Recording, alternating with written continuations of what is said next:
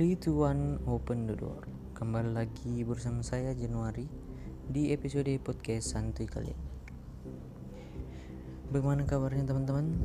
Semua semoga baik-baik saja Dan jangan lupa tetap menerapkan protokol kesehatan. Dampak wabah virus corona COVID-19 ini tidak hanya merugikan sisi kesehatan.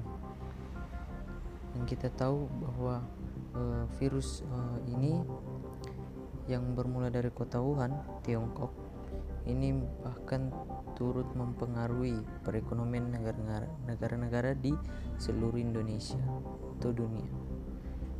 Tak terkecuali Indonesia. Ekonomi global dipastikan melambat menyusul penetapan dari WHO yang menyebutkan wabah corona sebagai pandemik yang mempengaruhi dunia usaha. Di Indonesia sendiri, pemerintah mencoba melakukan berbagai upaya untuk menekan dampak virus corona terhadap industri.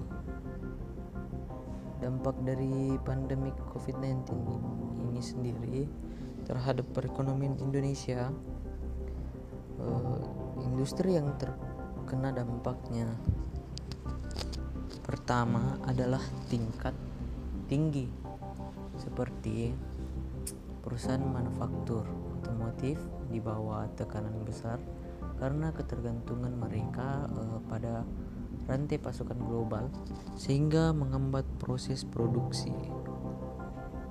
Industri garment yang memperlakukan sistem pengurangan kepadatan karyawan dengan cara dua pekan kerja dan dua pekan libur gunanya mengurangi penyebaran virus corona. Tentu hal ini sangat berdampak pada penurunannya e, produksi sehingga perusahaan bisa melakukan mengalami kerugian yang berunjuk PHK. Nah, PHK ini yang sekarang lagi e, apa namanya? lagi tinggi dampaknya bagi Indonesia sih dari untuk seluruh untuk seluruh dunia global juga. Karena kebanyakan uh, orang kan mencari nafkah untuk atau mencari uang itu.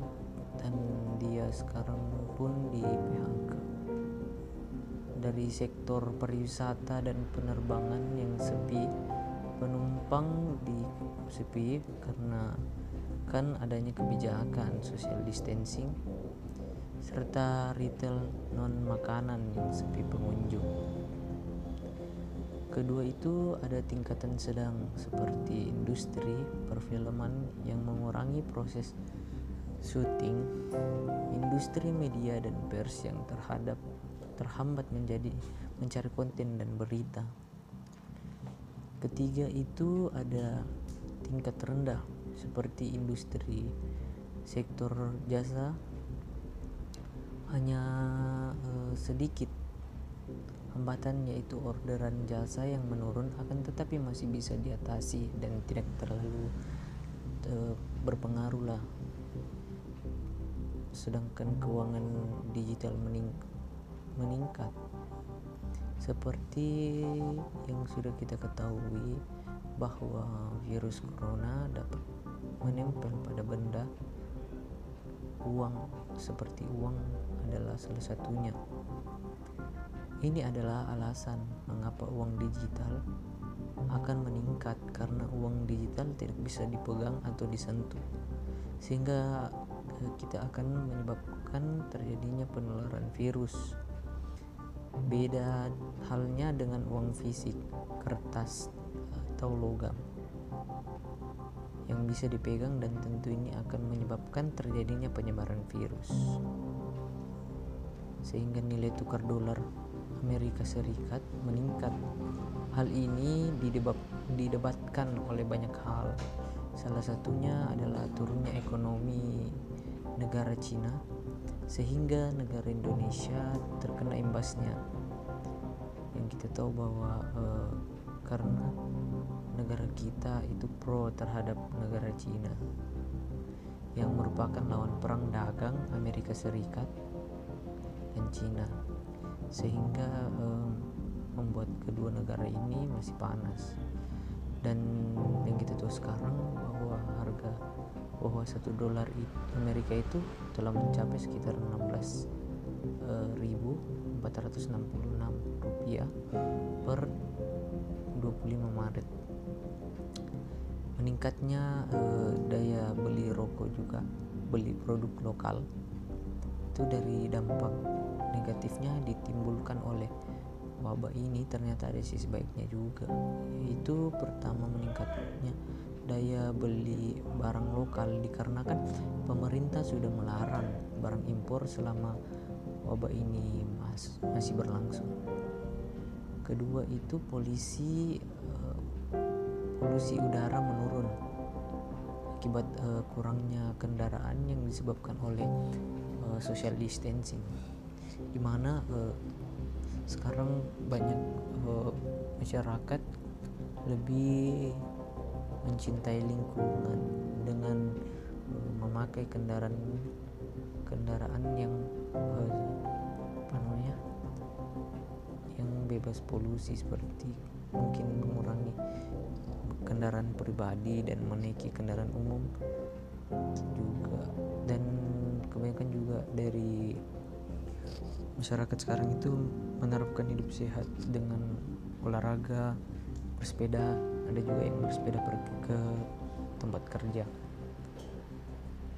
kebijakan pemerintah terkait uh, pandemi COVID-19 ini itu social distancing atau pembatasan sosial adalah serangkaian tindakan pengendalian infeksi yang dimaksudkan untuk menghentikan atau memperlambat penyebaran penyakit menular.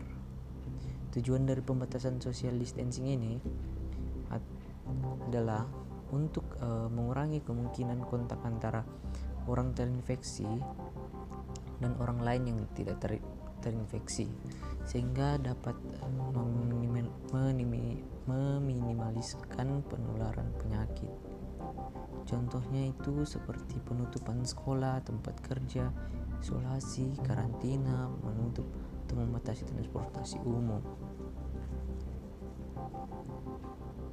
Sehingga pajak penghasilan ditanggung oleh pemerintah.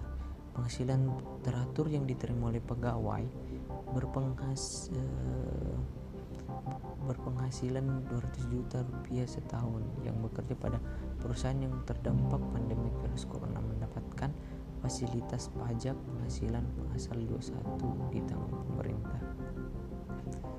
Kelonggaran pembayaran kredit, pemerintah memberikan sejumlah insentif untuk uh, kelompok usaha mikro, kecil dan menengah UMKM. Di antaranya kelonggaran membayar kredit hingga satu tahun Selain UMKM uh, eh, UMKM kelonggaran kredit juga akan diberikan kepada tukang ojok, ojek dan supir taksi. Kelonggaran pinjam tersebut juga telah mendapat persetujuan dari Bank Indonesia dan otoritas jasa keuangan.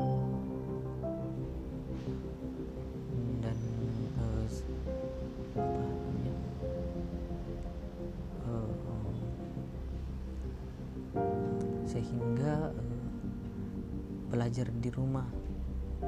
Terjadinya pembelajaran di rumah Kementerian Pendidikan memberikan sejumlah acuan untuk uh, pelaksanaan belajar dari rumah selama masa pandemi ini tidak ada batasan spesifik materi belajar apa yang saja yang harus dilakukan oleh siswa di rumah. Hal ini karena akses atau fasilitas belajar yang dimiliki masing-masing siswa di rumah tidaklah sama.